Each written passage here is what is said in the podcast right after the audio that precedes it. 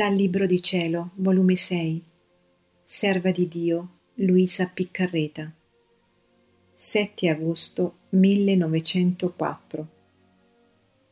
I primi a perseguitare la Chiesa saranno i religiosi. Trovandomi nel solito mio stato, mi sono trovata circondata da angeli e santi, i quali mi hanno detto è necessario che tu soffra di più per le cose imminenti che stanno per succedere contro della Chiesa, che se non succederanno imminenti, il tempo le farà succedere più miti e di minore offesa di Dio. Ed io ho detto, sta forse in mio potere il patire? Se il Signore me lo dà, volentieri soffrirò.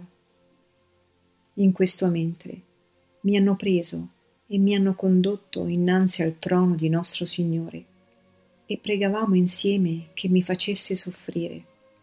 E Gesù benedetto, venendoci incontro in forma di crocifisso, mi partecipava alle sue pene e non solo una volta, ma quasi tutta la mattinata me la sono passata in continue rinnovazioni di crocifissione e dopo mi ha detto Figlia mia, le sofferenze mi distornano il mio giusto sdegno e si rinnova la luce della grazia nelle menti umane. Ah, figlia, credi tu che saranno i secolari i primi a perseguitare la mia Chiesa?